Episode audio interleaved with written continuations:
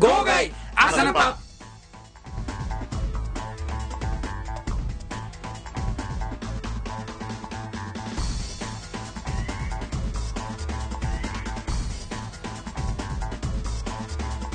この放送は朝ナパ制作委員会が全力でお送りします。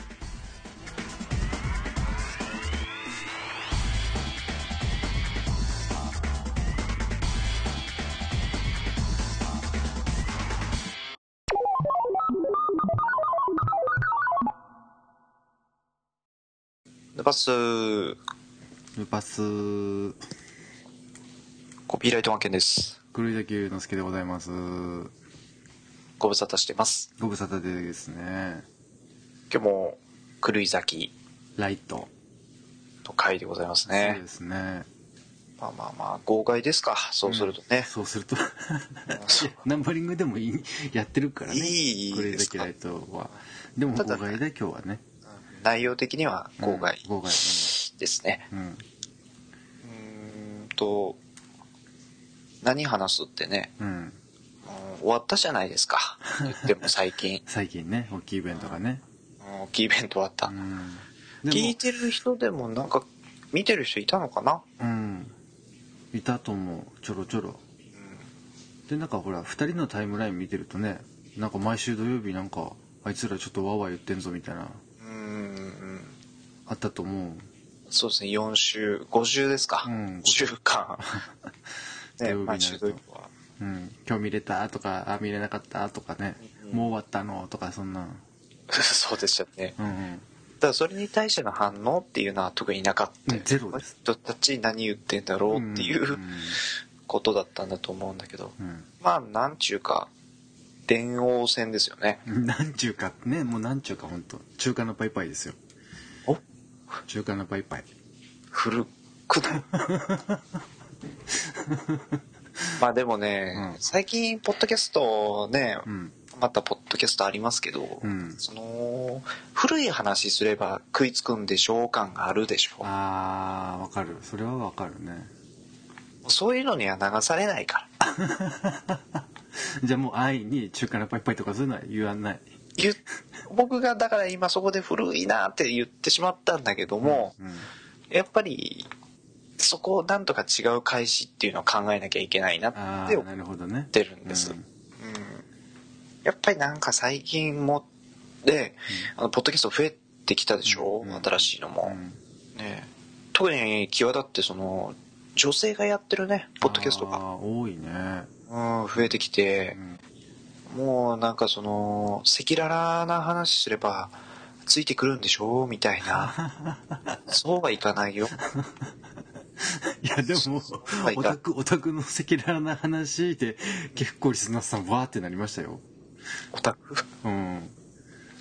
座布団回した私の？うん。ああまあまあまあまあまあ。うんそうですね。で逆に逆にさそういうなんていうのその男のそういう赤裸々な話ってあっていいと思うんだよね。なかなかないから、そうなんだようね、ん、女性のってあるじゃないそういうの。あまた。あまたあると思うんだ赤裸々な話する女性たちって。うん、あるある。赤裸々な男性の話ってねあのすごいわいせつなのばっかりでそういうなんか胸キュン系はないのね。まあまあそうね。うん。うん胸キュン系はないね。だったらやっぱりそのおちゃんの話とかしてもいいと思うし。おい。本当にでもいい子だったと思うよ。本当に。そうだね。ああ、だったと思う。ただ、その、僕より、うん。その前のうん。彼氏さんの方がいい人だったっていうのを僕に言っちゃったもんだから、じゃあじゃあそうなんだ。そうそう、じゃあじゃあ、いいじゃない？そっちでいいじゃない？っていうことで。そういう別れ方したんだ確かそんな感じだと思いましたね。僕が大学1年生ですか。もうやめましょうよ、だから。ね、我々の中では通称境内ちゃんって呼ばれてる そうそうそう。境内ちゃん。境内の話は僕はしたことはないんだけどね。そうね違う違う電王戦の話よそうそう、電話線よ。うん何これこ今回ね顔が見えてるからねちょっと指さしながらやるから、うんいやでもスカイプもね、うん。便利になってうん。やっぱ顔が見えるで違うね。違う。うんでもなんかね逆になんか今までこう顔見えない状態でやってたから恥ずかしいよねなんか顔見えてスカイプしてるの。あもうもちろんね、うん。うん、あの今これ龍之介君わからないと思うけど画面結構小さくしてますよ僕。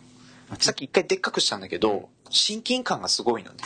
そうなんかね すぐそこにいるからあの普通に2人で飯食い行って対面で座ってるよりも近いんだよね。近い。すごく近いのね。びっくりした、そのがあのパソコンの画面の大きさとかそううんぬんじゃなくて、うん。とにかく近かった。うん。俺も近かったらね。今ちっちゃくした。ちっちゃくしましたね、ということではい。コンピューターの仕業これも。もう今コンピューターお願いします。はいお願いします。します。あの終わったじゃないですか、終わりましたね。まあ、電王戦ってなんなんだろうってうん。思う人いると思うんですけど、うん。そもそも将棋ですよ。うん将棋だね。で人間対コンピュータうん。ーでコンピューターも将棋指すんだよね今の時代。うんうんでめっちゃ強いからっつってプロ棋士とややろうよと。うんうん。それは電王戦ですよね、うん。単純にね。うん。うーん。で今回ファイナルうん。もうなんか3回ぐらいやってたんだっけね、通算で4回かな。はい米長先生そうそう。うん。ですね、でもことごとく人間が負けてきたと。うん。でいよいよ最後となってっていうことですよ。う、ん。うん、まあどうなったんだっていうことなんですけど、うん。どうでしょうやっぱねこれ終わったらすぐ取らなきゃダメだなって思うね。つくづく、熱量があるうちに。うん。確かにそれはそうなんだねすごかったな。でも今回も煽り V がすごくてね、やっぱり。その前回もあの号外でねやった時にも煽り V の話散々したけどまあ大したもんですよね。やっぱこのワクワク感がね、うん、出るよね。うん、見たいなっていう気にさせますよ。人間がやっぱりさこう、うーちょっとやっぱコンピューター強いっすわと。うんうん勝てないんですよねっていうような内容が多いじゃないですか。確かに今回はそうでしたね。煽り V がうんね、やっぱりその人間のそのコンピューターに対するその葛藤みたいなのがね、うんうんえ今回のが一番際立ってた煽り V だと思うんですよ、うん。今まではね米長先生のためにやってやんぜとかね、うんうん。あのーまあ、自分のうん。自分のためにうんこうなるから頑張りたいみたいなうん感じだったじゃない。うん。今回のはねもう本当にもう瀬戸際ですよ。言って、うん。もう負け続いてるから。確かに。えっ、と第1回のまあその米長会長の時だってまあ負けですもんね。うん。負けでじゃあまあその時は米長会長自体はもうプロは引退して米長衛星棋聖としてまあ勝負挑んで負けて。で第2回は、まあ、初めてのプロ棋士がっていうので第1局目でね阿部コール四段勝っちゃってね。あこれっていけんじゃねえかと思ったら、そっからねあのドドドッと負けて結局1勝1分け3敗ですか。そう。第2回はね。で第3回は1勝4敗。そうですね。うーん。そんな中。うんもう絶対だからプロ棋士としてはここはもう勝たないと、うんっていうとこなんだけどもその V としてはねやっぱり強い強いっすみたいな。そうそうそうそう。強いっすみたいな。うんやってやんぜじゃなかったなっていうのは確かにね見てて感じましたね。でその今まで出てきた人が協力してくれて、うんうん。とにかく今回全体あの、うんもう将棋連盟。将棋連盟全体で戦うんだと。うん。もう絶対勝ちに行くぜっていう煽り V だったから、まあ終わってみればね、煽り V 通りだったんじゃないかな。なんかそのうーんなんていうのかな。綺麗な感じじゃないというか、こう泥臭い感じ。うんうんで終わってるんじゃないかと思うんですよね、うん。うんまあ、やっぱり印象的なね対局っていうのもやっぱ5個もある中でもうん、ある中でもね。もちろんね、うん、あった。あったと思うんですよ。うん。龍介さんどう？これねもう本当第1局目のねあの佐藤慎太郎五段はい。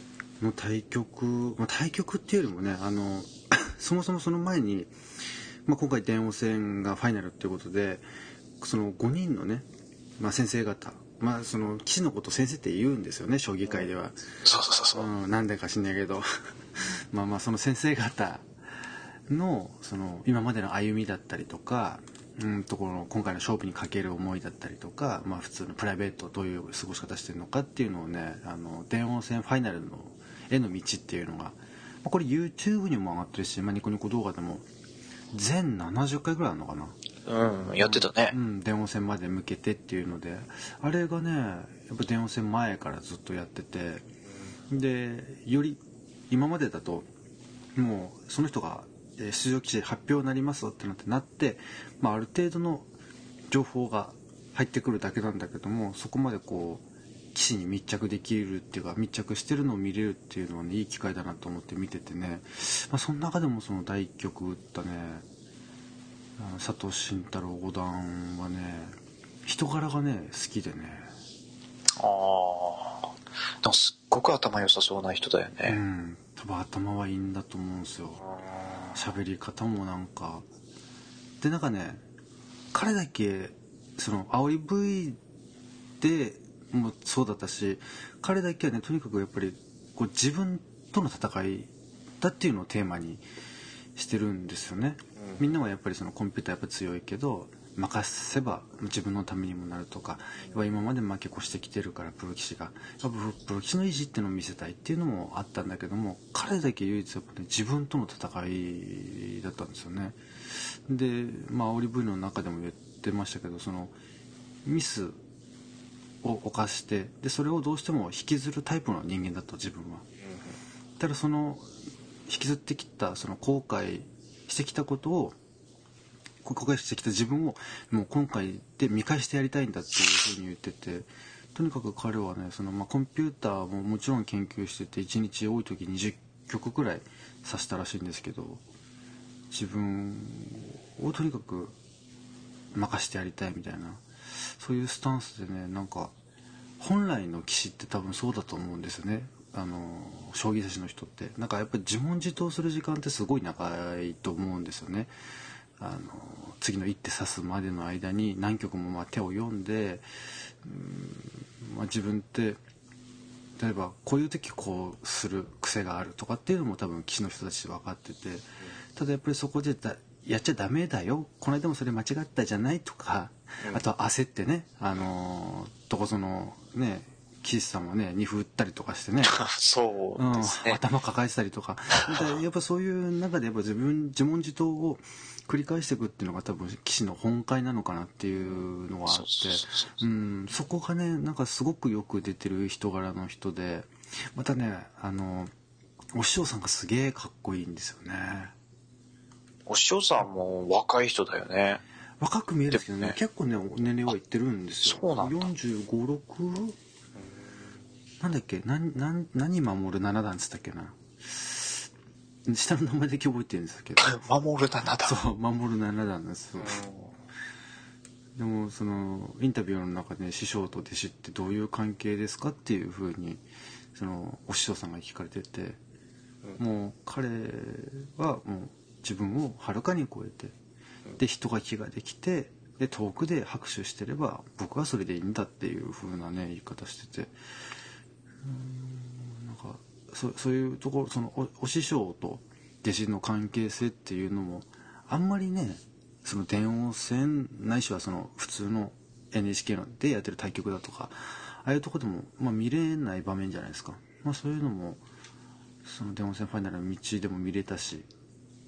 でその煽り V の通り彼はもうその食いてきた自分っていうのに、まあ、打ち勝つことで、まあ、見事大会戦の勝つことがね、まあ、できて、うん。いやもう本当に、まっとうに戦って、うん、普通に勝ってね、すごいかっこよかったよね。その長い戦いだったし。うん、そうあの本当に将棋、うん。ザ将棋のやっぱりなんか最後エンディングじゃないけどあの全体の記者会見かなで話はちょこちょこ出ててやっぱり電王戦ってどうしてもコン,、まあ、コンピューター相手だからそのトラブルってどうしても今までも電王戦ってその数々数々っていうかまあ第1回からあのなんだかんだトラブルはありましたと。でもやっぱそんな中でもねあの本当に将棋をコンピューターと人間がきちんと指してきちんと勝負ついたっていうまあ言ってみれば珍しい対局だったのかなと思いますけど、多分まあこれを皮切りにねすごいあのトントンって伸びていくんじゃないかなって思うよね、うん、うんうん、イケメンですもんあそうそうイケメンよ。うん。イケメン。いや将棋指しねイケメンの人多いね。あイケメン？イケメン揃い？イケメン揃いよ。例えば。え？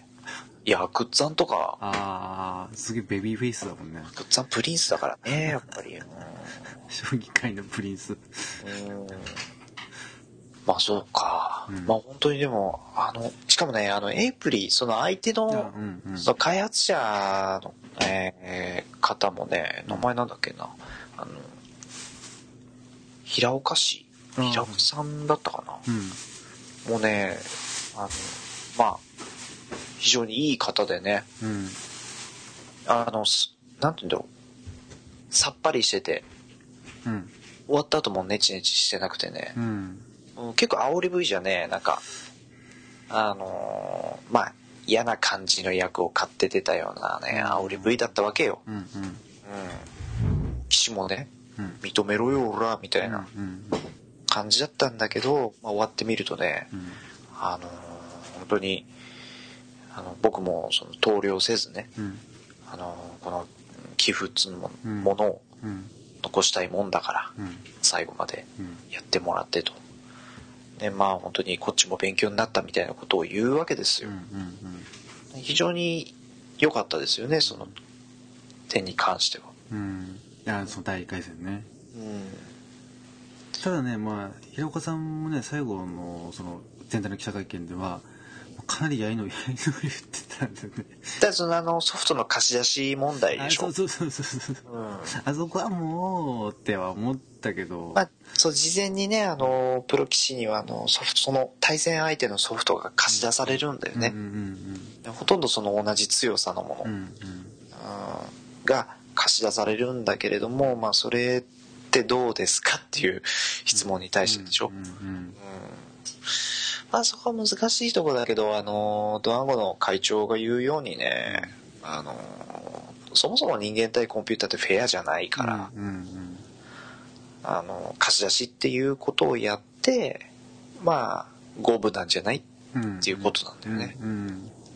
まあそれでいいんじゃないかなとは思うんですけど、ま。あでもやっぱ、まあ、作ってる側からしたらそれはうんって思うんでしょうけどね。難しいところだよね、その、自信はあるんだと。うん。もう絶対コンピューターの方が強いんですっていう割にはやっぱりね、うん。ちょっとやられちゃうかなっていうのがあるわけですよ。うんうんで、それはやっぱり自分自身でそのコンピューターの弱いとこを知ってるから、うん穴を知ってるから、だからそこを研究されちゃったらどうしようみたいなあるわけでしょ？その分だって伊勢さんのとか聞きました？え？伊勢さんでしょ？うんポタンザ強えからって。そ。う強いから大丈夫ですって。もうとんあれでもねえな。あれはあれでね、すごいよ。すごいあれはすごいね。オタクはいいんだと思う。うんうん。こっちはとにかくソフトを強くしたい。うんうん。強くしてるし。うん。そうどうぞ研究するならしてくれと。そうそうそう。するから大丈夫です。気持ちいいよねね。気持ちいい。素晴らしいですねまあまあそんな第一局でしたけどね。負けさんはその局の中では。僕はもう第5戦ですよね。やっああそう。ぱり、小瀬さん。うん。と、まあ、靴八段。すっげえなんかさドラマみたいな話だよね。うん。あのね、俺、煽り V で初めて知って、もう小瀬さんってな、どんな人なんだろうってずっと思ってたら、うん。煽り V で初めて知ったんだけど、まあ、将棋のプロを目指してた人なんだよね。もともとはね。でうん。で、まあ、年齢制限とかっていうのが、あの、将棋の世界にはあって、うん。まあ、一定を超えると、まあ、プロになれないうんらしいんだけど、まあ、プロになれなかった人なんだよね。うん。小瀬さんっていう人はね。で、えーまあその自分の思いをね、うん。まあ、乗っけてか知らないけどもそのコンピューター将棋っていうのに出会ってうんでやってみたら面白くて、まあ、自分も将棋知ってるもんだからさ、うん。それでプロ棋士と戦うことになるっていうこのドドラマ？うんそうですね。これはすごいと思う。う、ん。なんかよくできた話だなと思います。いや本当でなんだったら今までの大会に顔を出してなかったのに突然ファイナルで出てきて1位だからね、うん。あコンピューター将棋同士の大会っていうのが実はあって、うん。それの1位で出てくるわけでしょ？250万持ってきましたよ。すごいよね。うん。それでまあ阿久津八段っていう、まあ、この方も非常に強いですよ。うん。A 級棋士にいっぺん入ってね。うん。まあちょっと一回降格しちゃったんだよね。そうそう負けちゃったんだけど、まあでももちろん実力はもう今回の5人の中で一番うん。うん。ある人じゃない、でもまあ終わってみたらな。なんすか？49分。21手すごい最速ですよね。うん。21手で決まるって例えば本当それこそ覚え将棋を覚えたての小学生が指したってそんな速さじゃ終わんないですよ。すごいよ。でまあ小瀬さんがねうん。もうダメだとうん。言ってえーまあそのコンピューターが投了したわけじゃなくて開発者の小瀬さんがうん。投了したんうんだよね、もうこれ以上やってもあーまあ負けるだろうと。だかうん。らその判断潔さうん。もあるし結局なんでそんなことになったかってそのまあ大きな穴があったんだってね。ああのーアウェイク。アウェイクに。さんが作ったねアウェイクっていうコンピューター。がまあその形に将棋のその盤のね、うん。その形になったらもう絶対、えー弱くなってしまうとうん。いう形にだから9八段が持って割負けるっつったかな？うん。その形になっちゃったら。そう。それをもう阿久津八段が分かってて。うん。でそもそもなんかアマチュアの人が見つけてたらしいんだよね。そうそう。なんかこれに勝ったら100万円っていう企画毎年その電王戦の時あってその年にまあその電王になった。要はコンピューター将棋の中で一番になったコンピューター将棋に勝ったら100万円もらえるっていう素人参加型の企画でまあその素人さんがそのはめはまあ要するにはめてっていうこの形になったら勝てますよっていうのをまあ見つけちゃったらしい。でまあその形を阿久津八段は、まあ、指したと。そういうこと。うん。ただなんか阿久津八段の話だともう貸し出してもらって一月くらいでその形も分かったらしいんですよね。うん。なんかねそのそもそもその素人さんが指すうんぬんじゃなくてもうそのことはもう分かってたとただなんかそのそのはめ手に持っていける確率が5割くらいとかって言ってた確かそうだからその形にするのも実は大変なんだよね、うんそこも本当は評価しなきゃいけないとこなんだけどもまあ小瀬さんからしたらね、うん。まあ、やっぱり最後の記者会見通りうん。プロがね、そんなはめてやってくるとはうん。思ってもないしって、うん。まあそれでもプロなんですかぐらいな感じのことは言ってたよね、だからこれねすごい深くて、うん。結局ね勝つか負けるかなんだよねプロ棋士って。うん。コンピューターはそれどうか知らないんだけど、うん。で作り手っていうのもプロ棋士の考えと同じ考えを持ってる人っているかっつったらちょっと難しいとこでプロ棋士はやっぱね勝負師なんですよ。うん勝たなきゃいけないうん。うんじゃない、そうなんかその俺はもう完全に素人。将棋のルールもほぼほぼ知らなくて。でもやっぱそのねあの人間とコンピューターの熱い戦いが見れるから毎回まあ目見させてもらってるけども やっぱ将棋のプロってやっぱもう勝つっていうのがやっぱ大前提というかね。そうそうそう。そこだと思うんですよねどうしても。ただそのコンピューター作ってる側がの人たちから言うとあの楽しませなきゃいけないんじゃないかみたいな。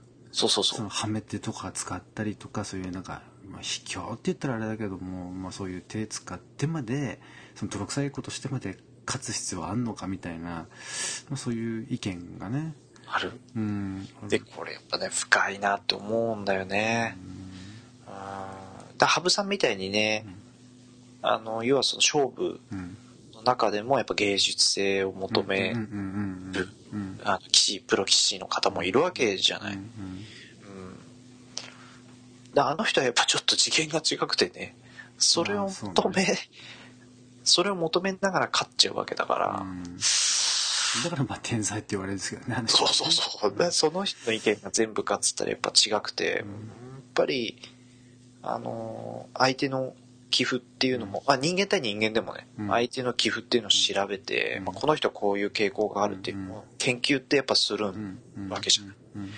でも今回やっぱりその相手がコンピューターだったと。うん。で、コンピューターの研究をしたと。うん。で、まあ穴があったんだから、やうん。っぱそこを攻めるよね。うん。うん。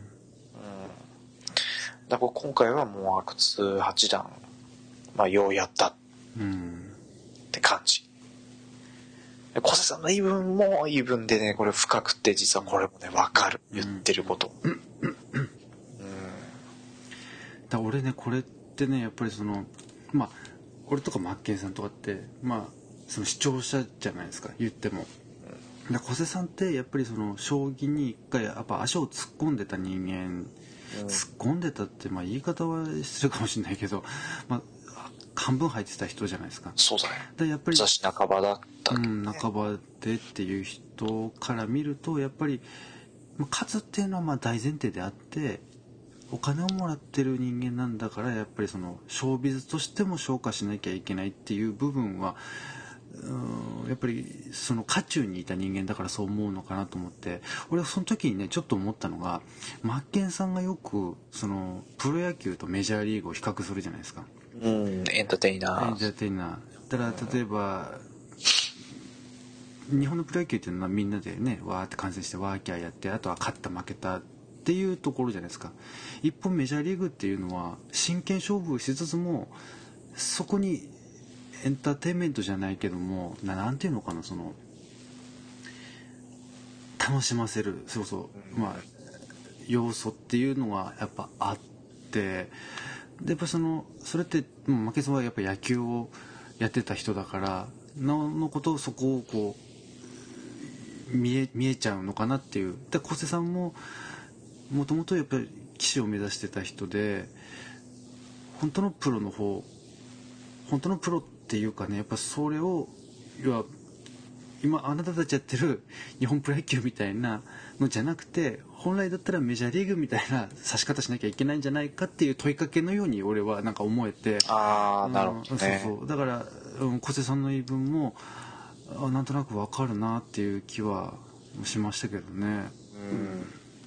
まあ、やっぱり1対1でお客さんの入らないその本当に、まあ、切り合いをやるようなね、うんうんあの将棋とか、まあ、囲碁とか、チェスとかってやっぱそうなんだよね、やっぱエンターテインメント性を求めるってすっごい難しい空間だと思うんだよねそこは。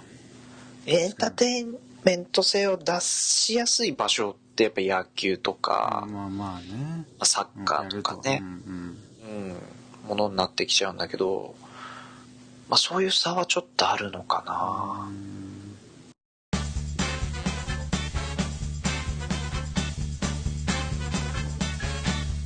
おかんとお揃い。朝ヌパ。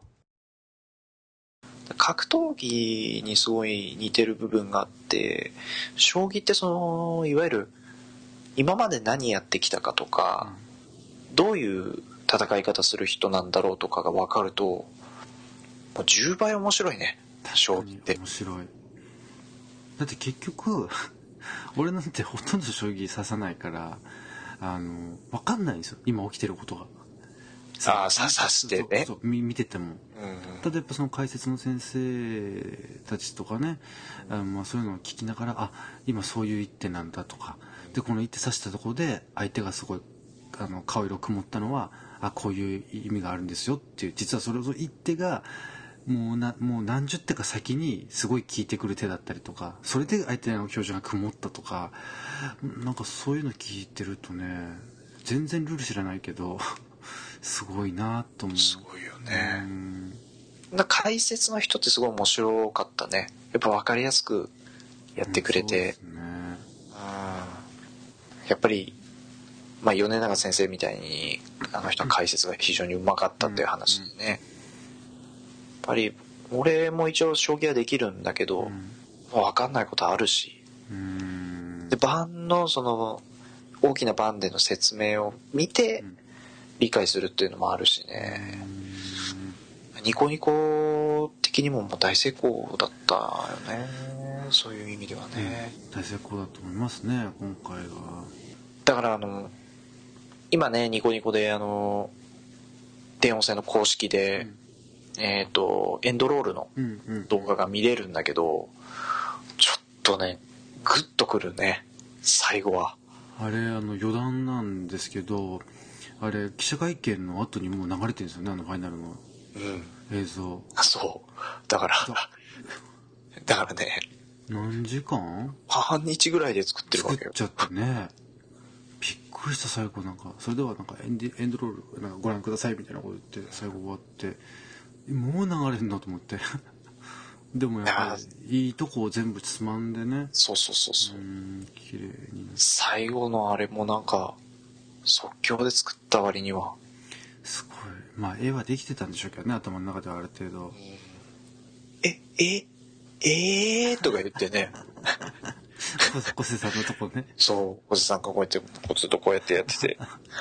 頬杖ついてねちっちゃそういそうそちっちゃい声で「ここで取りします」つって。ういやまさかいや、うん、でもとか言って、うんうんまあではまたあの、ね、クラシックが流れるわけですよ。ああ、そうね。そうそうそう。みんなにちょっと見てもらいたいな。それだけでもいいから。将棋わかんなくてもあの煽り V だけは、本当最後エンドロール見てもらうと、あのエンドロール見るともう、要は、今までの奇跡が見れるわけじゃない。で、そう、最後、そういう終わり方をしちゃいましたと。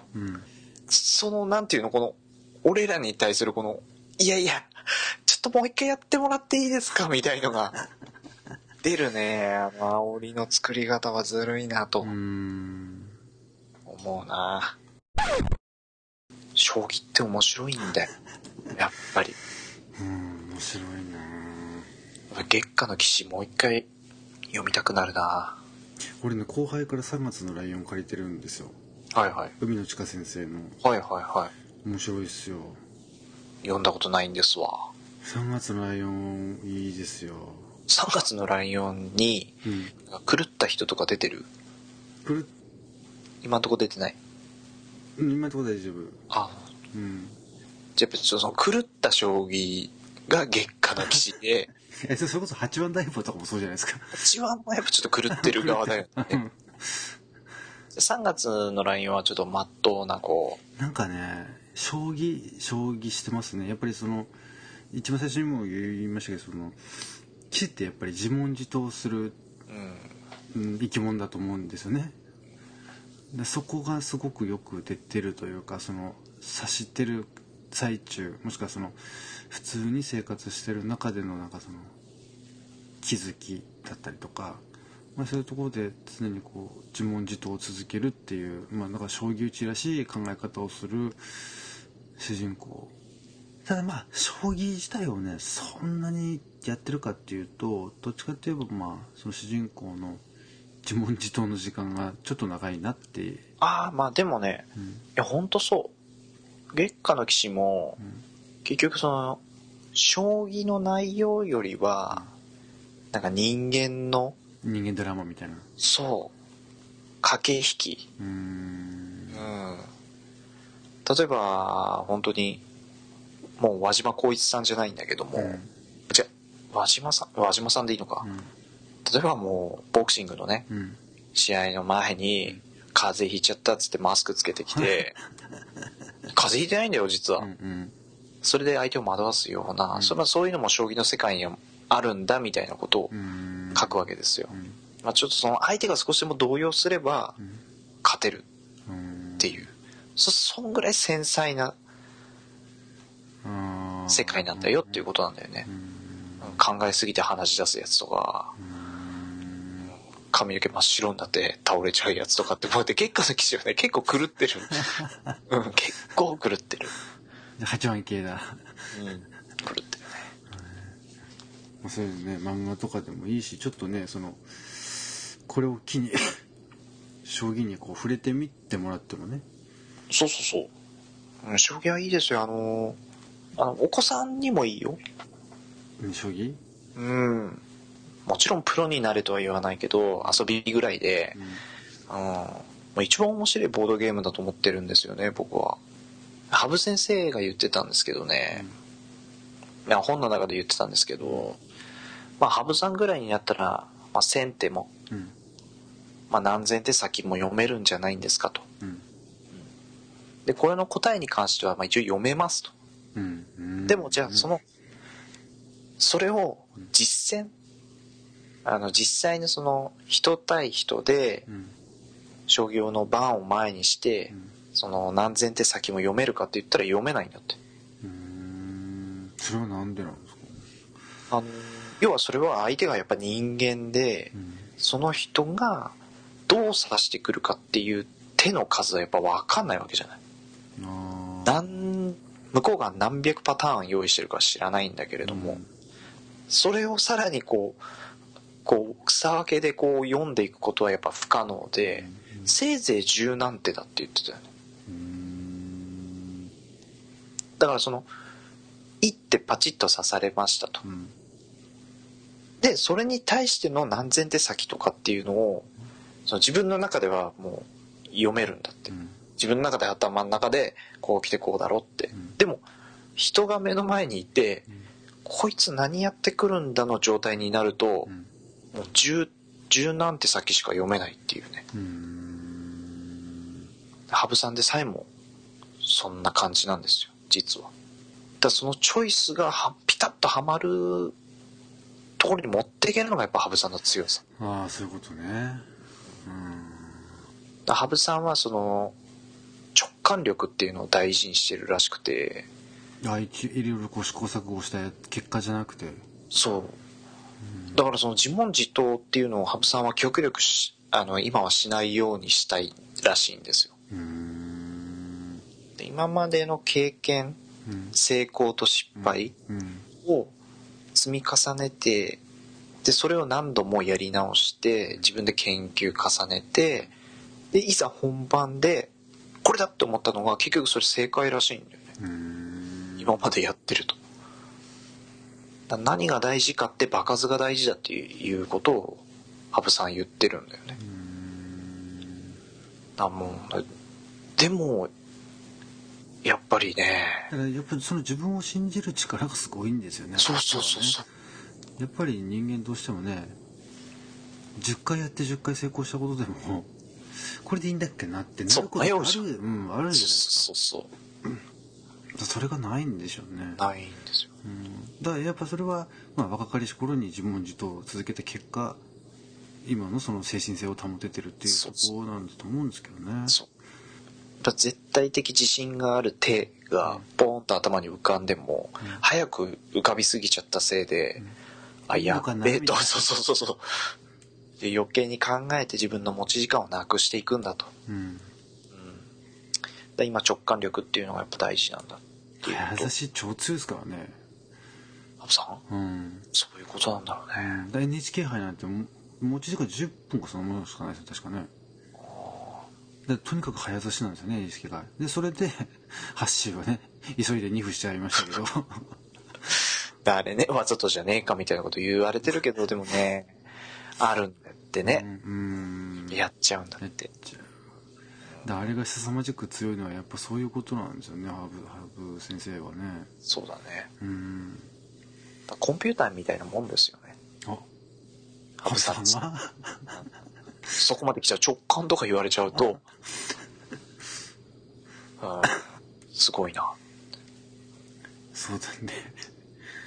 もう私に聞かないでくださいって言うんです。つってそれ言ってるね。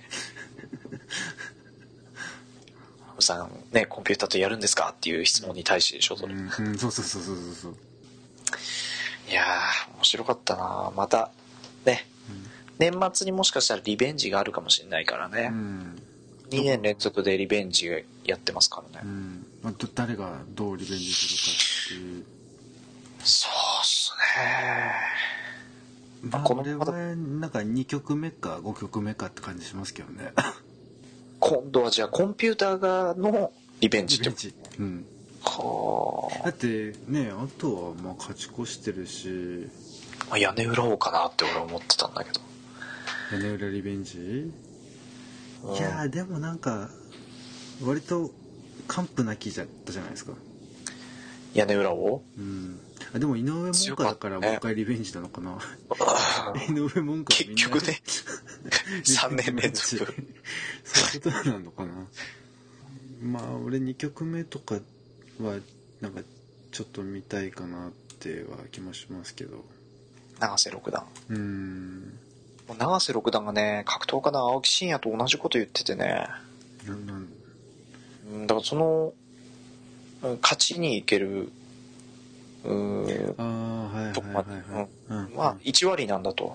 うん。確率的には。その戦ってね対局して勝ててたのがまあ1割だそう。ででもその1割に持っていくことは可能だと思っていたっていうことを言うわけですよ。大したもんだよね青木真也もなんかそんなこと言ってたなと思って。確か。うん。言わせたのかな？え？誰が青木真也が？あ違う違うあのー、佐藤大輔 嘘？うん。煽り V で？煽り V だから。え気づいてみたいな。マニアックすぎるでしょ。格闘技ファン気づいてみたいな。いやもう気づいたよ。マニアックだ。顔もちょっと似てるんで似てるかな？うん深夜にちょっと似てるんだよ永瀬六段って。いそうやほんとほんと。どんともうちょっと吹きしないて顔はっきりしてない？いやいやあんな感じよ。え嘘。うん。ハロージャパンの人でしょ？ハロージャパンの人。うん。ハロージャパンは言った人じゃないけどね。言った人じゃない、うん。ということで。はい。いやー本当面白かった。本当になんか前回の号外でも言ったけど本当ね一回煽り V だけでいいから見てほしいね。そう。うん。あのー本当に将棋に興味なくてこのポキャスの内容にもね全然分かんなかったと、うん。何言ってんのそう。おめえら何言ってんだと。タラタラと。そうそう。全然思んなかった。わっていう人でも煽り V だけは。いや本当見てほしいね。ちょっと見てくださいって感じ、なんかワクワクさせるのがあんだよ煽り V のね力は絶対あるよ。なあるある。あれは絶対あるね。対ある。素晴らしかった今回も。うん。使ってる音楽もやっぱいいしね。あそうね。チョイスがね毎回すごい。ああ佐藤大輔さんって初音ミク聞くんだと思って。なんか毎回入れてくるでしょ。使うね。そうだコンピューターっぽさを出すのはやっぱね、うん。うんまあミク使うのがいいんで初音ミクなんだろうね。またなんかそのね煽り V と内容が伴うというかねそんな、うん、大会だったなと思いますファイナルは。よくできてるね。うん。電王戦でした。またねあればやりたいですね。あ電話線があったら？うんだからヌパメンのね増田さんとかキッズさんとかがさ、じゃあ将棋のことどうなのかなって思うんで。うん。まあもし次電王戦みたいのがあればさ、まあ、4人でやってもいいいいですよ。2人とも誘うくらいはするんでしょうけどね。そうなのかな。増田さんあたり誘そうじゃないですかなんか将棋とか。があの本当に自負してますね。自分が一番強えって。あ将棋。俺将棋は全然からっきしなんですよね。なんか分かんない。シミュレーションゲームとか得意？シミュレーションは得意です。で得意っていうかまあそこそこやってきてますよね。信長の野望とかね。スパロボとかね。あじゃあじゃあ多分強いよ。覚えれば。でもよくなんか。だってそんなもんだもん。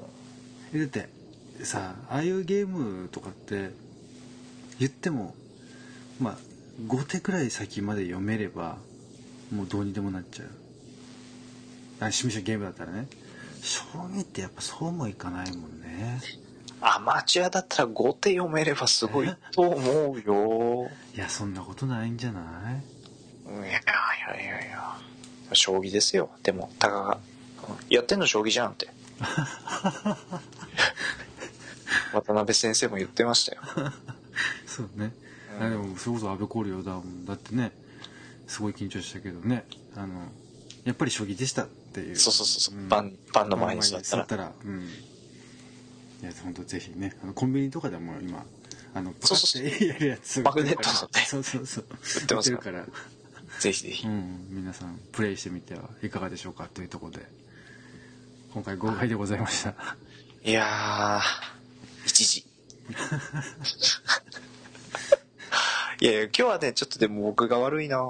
いやいやそんなことないです今日はね、ちょっとボクシングがあったんだよね。あれなんすか？あのボクシング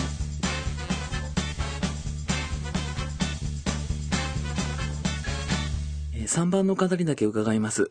そのネクタイはどういう料件ですか？朝ヌパ。ということで、はいまあ電王戦でしたね。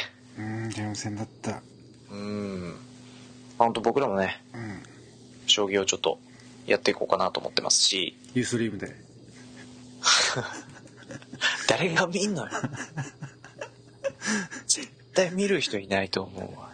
最初ちょっと顔出してくれるんだけど、すぐいなくなると思う。うんそうねまた後で来ますみたいな。大盤解説とか入れるとダメだよそうだね。うん俺って何やってんですかねみたいなことを、ちょもうボロボロだ7時間とか多分2人で。いいでしょう。おやつとか食いながらね。そうそうそうそう。まあ今回ね、号外でしたけど、うん。また、えー、スカイプもね、うん。あの非常にいい環境になってると思うしう、ん。まあ、顔が見えるとやっぱ違いますから、そうね。また4人でね、うん。ナンバリング近いうち近いうちねもう。ゴールデンウィーク過ぎたらうんと3周年になるのかな？ヌパは。あら、3歳。うん。い第1位があのゴールデンウィーク明けで出してるはずなんで。大変なことになってきたよ。週1で更新してれば150回とかなってたんだね。おおすごいね。うん今107回、まあ、号外含めて121回いかないかじゃないですか。そんなネタないよ。な何が？ネタないよ。だからえだから去年の5月にユーストリームやったのが初めて。あうん去年の5月にユーストやってアゾートさんとコラボさせてもらってお休みしたんだけどもあれよあれよという間にリスナーさんがついて。まあ3ヶ月4ヶ月お休みいただいて、えー再始動してというまあそういう1年でしたね去年はね何かそういうイベントごともなんかできるかな？あ。まあ誰か、スカイプにゲストで来てもらって。そうだねでもうちなんてほんとゲスト呼ばないからみんなね他のポッドキャストなんてなんだかんだでほぼ行ってゲストさん呼んだりとかしてますけど、そううん、だね。うちは本当に呼んだり呼ばれたり。ね。うん呼ばれたらホイホイって行くけどなかなか呼ぶっていう機会ないから。まあ、誰かしらにちょっと声かけさせてもらってもあ。いいのかな？書かさせてもらいます？ね、誰の肩が叩かれるのかわかんないですけど。まあ。今聞いてるね、今聞いてるあなたかもしれないわけですよ。そうね。まあでもね俺いよいよだけどそうそうあのお世話になってるダブルバイセップスさん。うん。今ねいよいよ何かしらの形いやそのゲストだなんだとかじゃなくてもねいよいよ何かしらの形ではご挨拶しないとなとは。うん。3年ほぼ3年。まあ何かライブかなんかにちょっと行ってみたいよね、だから。そうなんですよね。まあでもなんか最近あんまりライブ活動されてないみたいで。この間ツイッターでねシャモさんがあのお二人のご尊願をあのあ。上げてましたけど。採用ですか、うん。ということでね。我々ヌパメンはツイッターやってますんでね。ぜひ名前で検索して見つけてもらってフォローしてください。はい。くだらないこと言ってます、はい。そして宛先、大事だね。そう。我々あのお便り募集しております、えーブログがあります。のでブログのメールフォームから随時募集とあとメールアドレスが asanupa01-gmail.com asanupa01-gmail.com です、皆さんからのお便り待っております。待っております。今ご挨拶してね一瞬でパイッと今すげえ思い浮かんだんですけどこのはい。スカイプのビデオチャットって最大何人までいけるんですかね？それこそなんかえらい人数でやってみたいね。何 だからそのまあそのリスナーさんだったりとかあの、まあ、そのポッドキャストのねポケスナリティの方だったりとか30人くらいとか 画面ギシギシになってるやつ。誰が喋るをさ。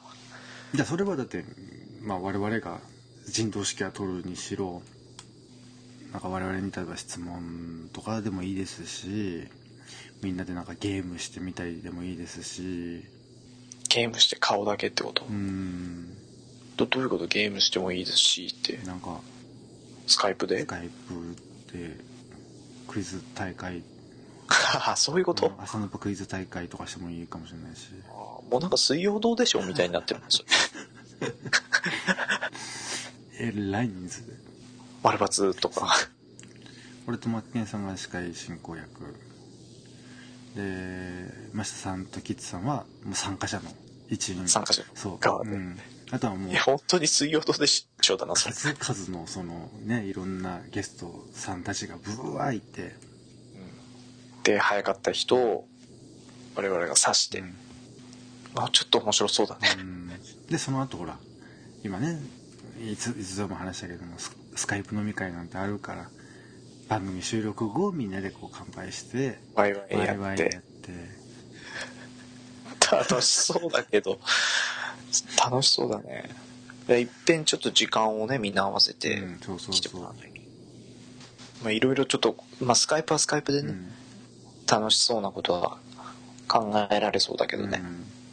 そういうのとか今後もやってきますよっていう、そうですね、うんお知らせ程度にはい。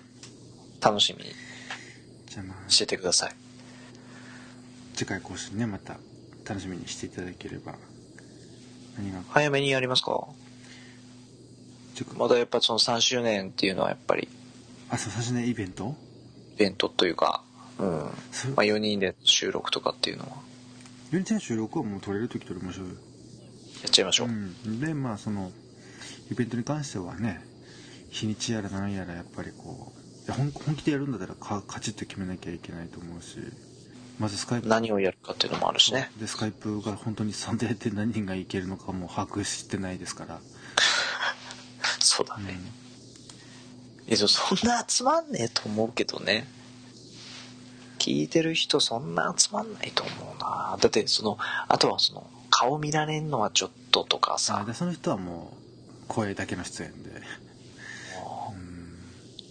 うんあとかぶり物しててもいいし。え？かぶり物。かぶるのそれは増田さんのああそっかそっかそっか。先輩特許だから。じゃあ締めますか。はい。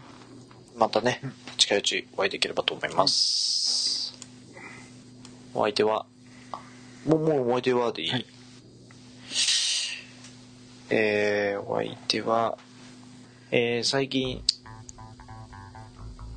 スチャダラパーばっかり聞いてます。コピーライトマーケット。おしゃれ。最近、えー本棚の位置を変えてアームズとスプリガンが取り出せなくなった栗崎龍之介でした。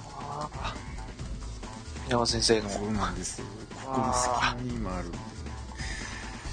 じゃあいいですか。はい、えー、せーの。ヌパシタどうも、はい